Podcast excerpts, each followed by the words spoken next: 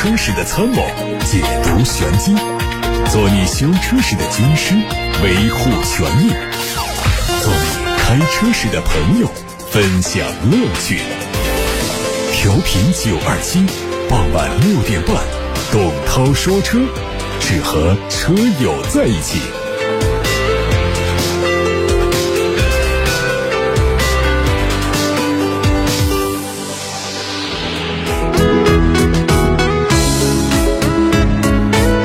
各位九二七的听友们，大家晚上好。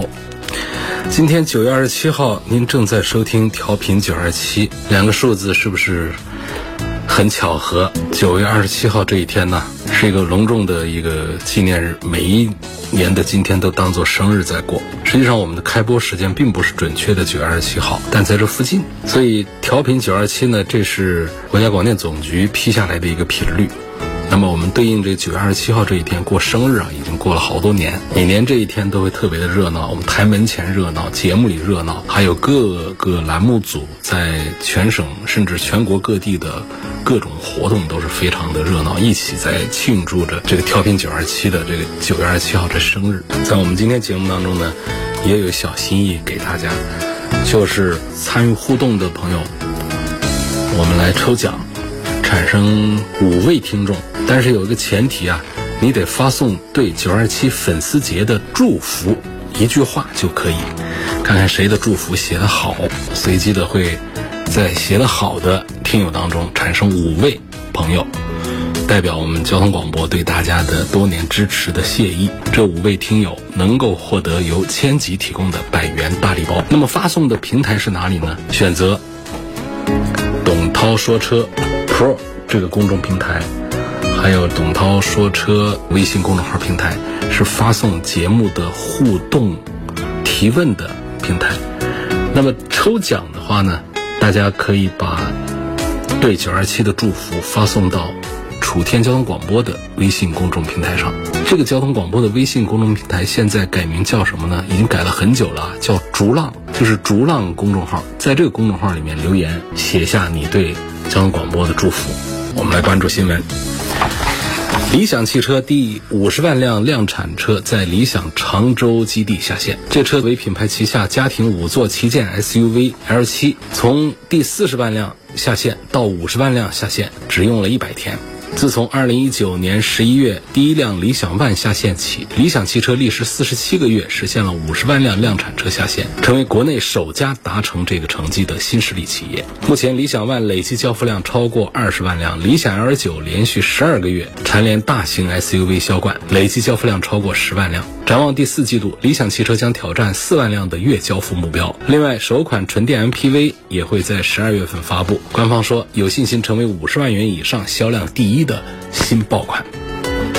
烧钱一直是蔚来汽车摆脱不掉的一张标签。有报道说，因为亏损不断扩大，蔚来计划向投资者融资三十亿美元，可能会在明年上半年进行，目前还在谈判中。这个消息导致蔚来股价大幅下挫。针对市场传言，蔚来表示，鉴于当天公司在美国存托的股票。异常市场活动，公司希望澄清，除了九月二十五号完成的可转换优先债券发行外，目前没有任何可以报告的融资活动。最近半年，未来已经做了多次融资。截止到二零二三年六月三十号，未来的现金储备是三百一十五亿元。如果这次成功发行十亿美元可转债，再加上七月份来自于另外一个机构的七亿多美元的战略股权投资，未来的现金储备呢能达到四百四十亿元。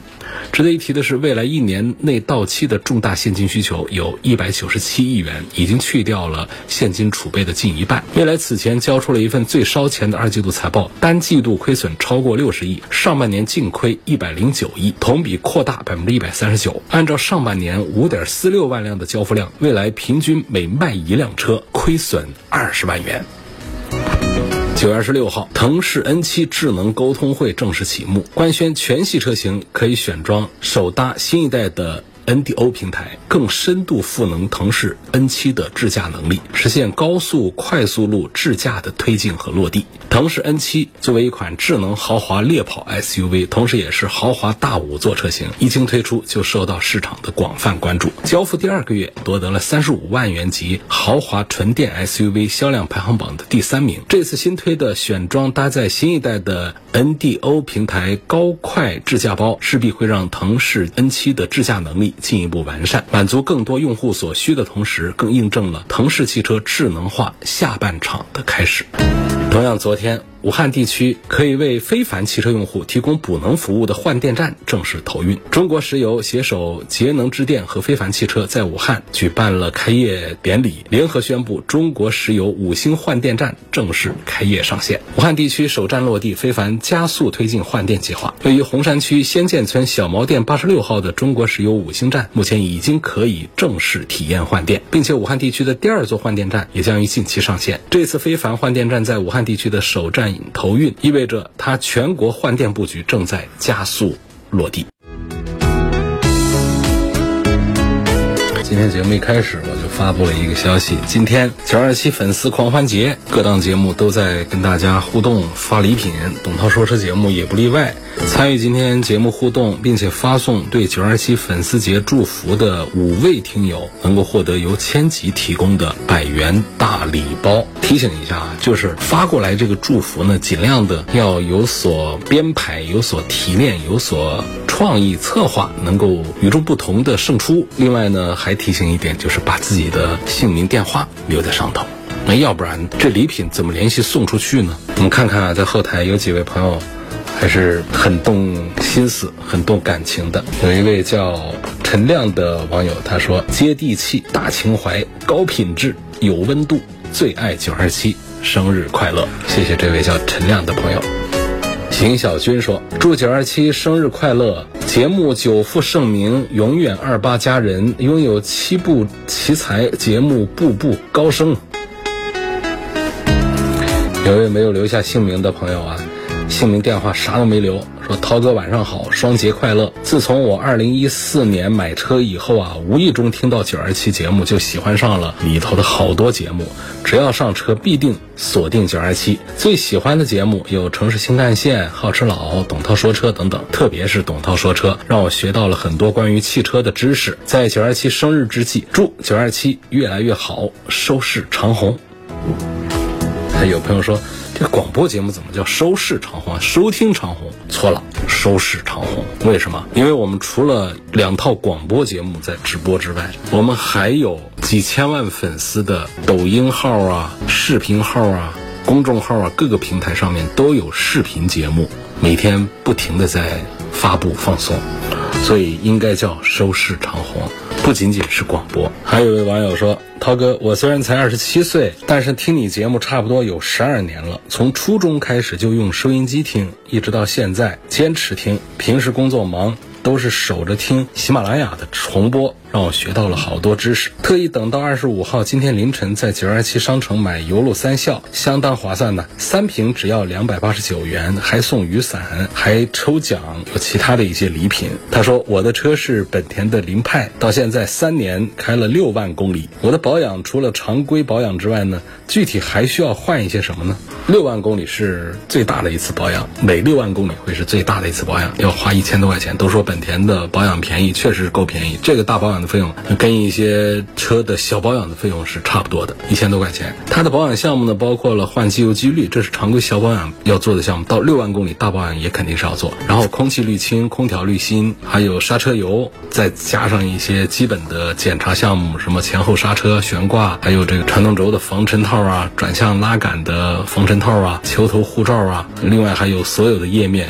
油液状态等等。就如果出现问题的话呢，它还得更换一些配件。还要建议呢，就是在六万公里的时候换一次刹车油，还有这个变速箱油看一看。火花塞啊这些东西其实可以再晚一点换了。有的是建议在六万公里就换，我是觉得像凌派这样的日系车的火花塞是很耐用的，干个十万公里没毛病。所以再重复一下，小保养的项目是必须在大保养要做的，机油机滤、空滤。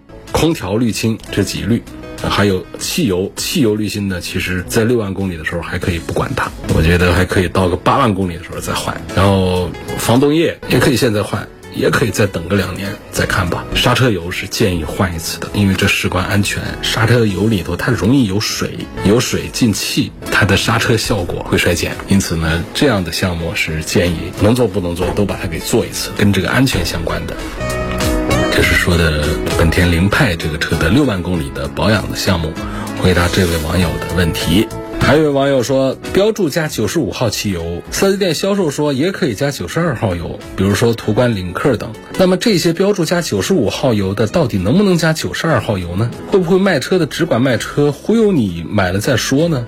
是这样啊，就是如果这标注的是加九十二号汽油，你加九十五号、九十八号这都没问题。但是它标注的九十五、九十八号，你加九十二号，它就有一定概率。出现爆震的问题，发动机的动力会下降，并且我们明显可以听到爆震的敲缸的那种声音。长期的这样跑的话，对发动机才会有伤害。那么偶尔有一次这样的情况，其实不至于对发动机就造成了多大的一个伤害。仍然劝大家不要加低标号的油，这个低是相对于厂家的规定值来说的。厂家规定九十五就不要加九十二。所以这销售呢，他这么说呢，就是我们有些车主啊，他对于。加九十几号油是有一些敏感，因为他们的价格有个几毛钱，所以这销售员看准了这个心思，他是有自己的话术的。他告诉你说，你加九十号也可以，但是他这个话要说的严谨一点，就是你偶尔。加九十二号其实也问题不大，但是不能说我长期就用九十二号油，那这个是不对的啊。虽然说像途观呐、像领克这些燃油发动机的压缩比并不是很高，但是呢，按照压缩比，按照厂家的规范，也应该是长期使用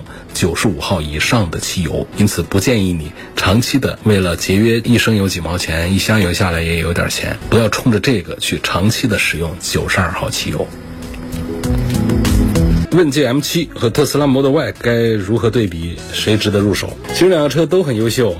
特点上讲呢，特斯拉 Model Y 它在技术含量这个各方面，尤其是在新的交通工具的理念创新这方面呢，那是做的是更强大的。而问界 M7 呢，尺寸更大，做工更精细，配置更高端、更舒适、更豪华、更宽敞。但是它一个增程的技术呢，相对于特斯拉的这些高科技的软件硬件。这套东西来说的话呢，在技术上呢，问界 M7 并不是它的强项。所以你如果说看重技术的话，是 Model Y；我看重的是车厢的做工、车厢的舒适各个方面的话，五米长的问界 M7 也是跟这 Model Y 差不多的价格。所以在这个维度上讲，问界 M7 会更有性价比一些。但是你要是从另外一个维度的话呢，那就是 Model Y 的性价比更高。不过我最后要说的是什么呢？就是特斯拉如果在 Model 3上。不推出新的硬件 HW 四点零啊，还有包括其他的一些优化改进，不跟大家见面的话呢，我们会觉得 Model Y 现在买进一个月卖几万台的这种全球最畅销的单一车型，我觉得是毫无疑问的，是没有什么悬念，没有什么可以犹豫的。但是看到这个 Model 三的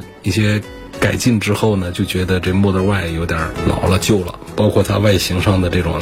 DNA 的一些修订变化，让人觉得更期待于下一代的 Model Y 什么时候出来，很可能是明年。所以这时候我们推荐它的话，就有一点点觉得不甘心了。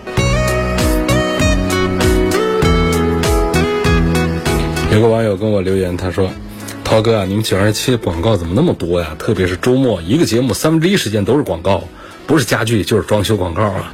周末节目收听率低一些。”所以呢，就把广告往那儿赶，放那儿多一点。其实大家听到我们节目里有一些广告，应该是替咱们交通广播高兴啊。作为九二七的粉丝，九二七的支持者，明白一个道理，就是节目里有广告呢，这个频道。效益会更好一些，节目会办得更好听一些。我举一个反向的一个例子，比方说，原来交通广播有一个频率叫九六六，听过吧？调频九六六会被生活广播，它倒是好嘛，没广告，没广告大家听吗？没广告大家也不听它呀。就是你这个频道里面有适当的广告，然后有好听的节目，它才是一个良性的循环呢。包括一个车企也是一样，我们有的车企越卖越好，所以呢，它的产品创新呢。这就跟我们的节目创新一样的，它的产品创新呐、营销宣传各方面做得越来越好，它更多的优秀的人才吸引过去，所以这个车企进入良性循环的通道，它就车子卖得越来越好。那我们有一些品牌，它销量不好，效益不好，效益不好，反过来影响的就是产品的创新慢，然后高端的人才的流失，然后营销宣传跟不上，就进入恶性循环，车子就卖的是越来越差，越来越少，就这么一个道理。所以，当我们喜欢一个汽车品牌，喜欢一个车企的时候，我们要替他高兴，那就是他在良性循环里面越走越好。当我们支持一个广播频道的时候，也注意，就是这个频道如果完全没有广告的话，它的节目的创新、优秀主持人人才的吸收各个方面都会受到影响，都会出现问题。他们反过来就会影响这个没有广告的节目是越做越难听，然后这个频道就很难生存下去，就是这么一个相辅相成的一个循环一个道理。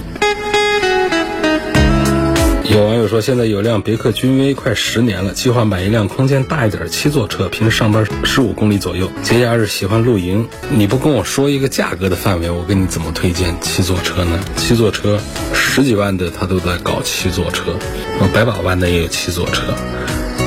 但是我想说一点的，就是像这种平时上班用的比较多，节假日才去露营的呢，就这种可以考虑大的这个超过五米长的七座的 SUV 啊，这个大概在三十万左右的范围当中，选一些美系车啊都可以。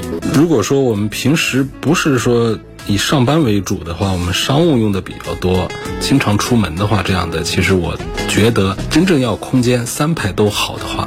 一定是 MPV，并且得是空间能够达到五米二以上的，还车内的设计做的比较科学的 MPV，才能够二排、三排的腿部空间。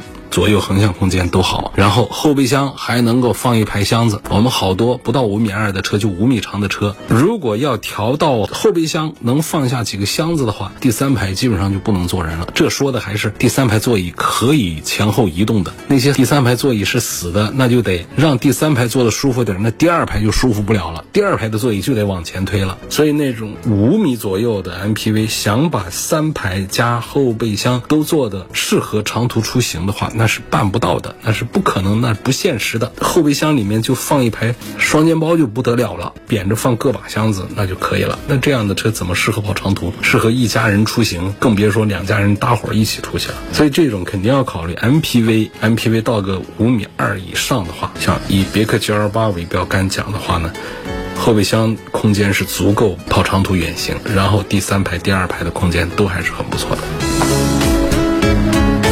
好，我们今天节目啊，差不多就要到这儿结束了啊。我们到最后再念几个朋友发过来的短信。有网友说：“涛哥好，祝九二七生日快乐！我的车二十多万公里啊，都是九二七陪伴过来的，特别喜欢九二七的节目，什么的哥乐园呐、辣妹说旅游啊、好吃佬啊、董涛说车啊等等。祝九二七收视长虹，收听长虹。”还有说祝九二七生日快乐，节目越办越红火，最爱听董涛说车，在节目中完成了两台车置换购买，学到好多有用的知识，加油！希望九二七一路飞奔，做行业领头羊。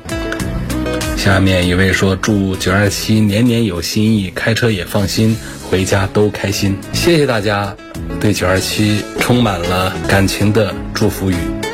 今天是九二七粉丝狂欢节，全天节目都在跟大家互动。